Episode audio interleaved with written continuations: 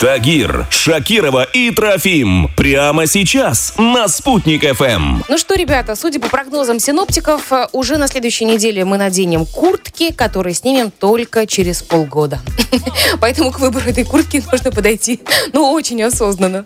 Нам сейчас поможет выбрать зимнюю куртку специалист крупной сети спортивных магазинов. Зовут его Андрей Румянцев. Андрей, доброе утро. Доброе утро. Ну что, Андрей, пойдемте в магазин. Давайте выбирать. Так, ну начнем, э, пожалуй, с наполнителей. То есть это самое главное, на мой взгляд. Что теплее будет? До сих пор считается классический утеплитель. Это натуральный пух. Самый дорогой это гагачий пух, но это очень большая редкость. Он очень дорог. На нем не будем останавливаться.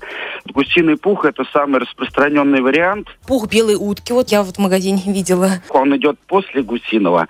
Вот. Еще иногда называют утиный пух. Это синтетический пух. А-а-а. Подождите, так. Андрей, а вот мне интересно, когда от тебя пахнет уткой в пуховике, вот это нормально или... Это значит производителя, ну, очень плохого качества, потому что если плохо обработать пух, то, естественно, при стирке потом вот бывают пятна. Поэтому лучше, когда выбираете пуховик, обращать внимание, чтобы это был либо гусиный пух, ну, либо гагачий, но он очень дорогой. И чтобы соотношение было не меньше восемьдесят на двадцать. Андрей, мы поняли, что с пухом какие-то проблемы все время. Может быть, перейти на синтепон или на синтепух? Ну, вот смотрите, синтепух – это, в принципе, аналог натурального пуха. Он производится по уникальной технологии сейчас. Ну, нити и волокна скручиваются в спиральки, обрабатываются эмульсией.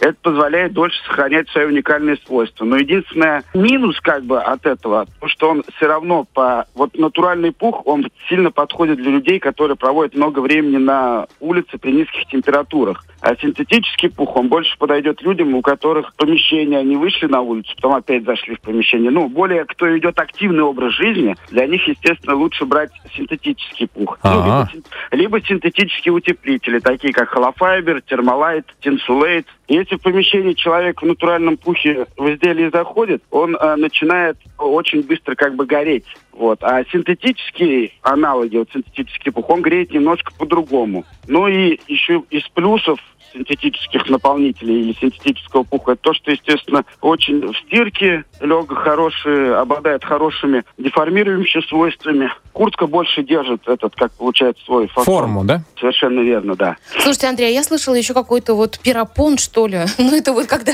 соединяется типа перо и синтепон. Пирапон какой-то. Да, но это, смотрите, это, то есть некоторые делают производители, они синтетический пух смешивают там с натуральным какое-то количество. Винегрет.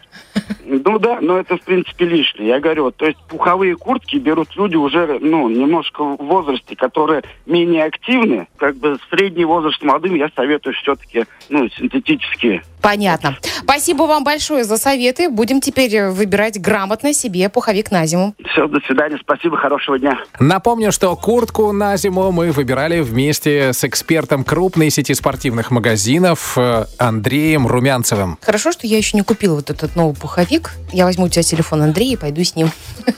Ну, очень... На свидание? Нет, по магазинам. Уж очень хороший специалист. Все знает. В эфире Чак-Чак Норрис.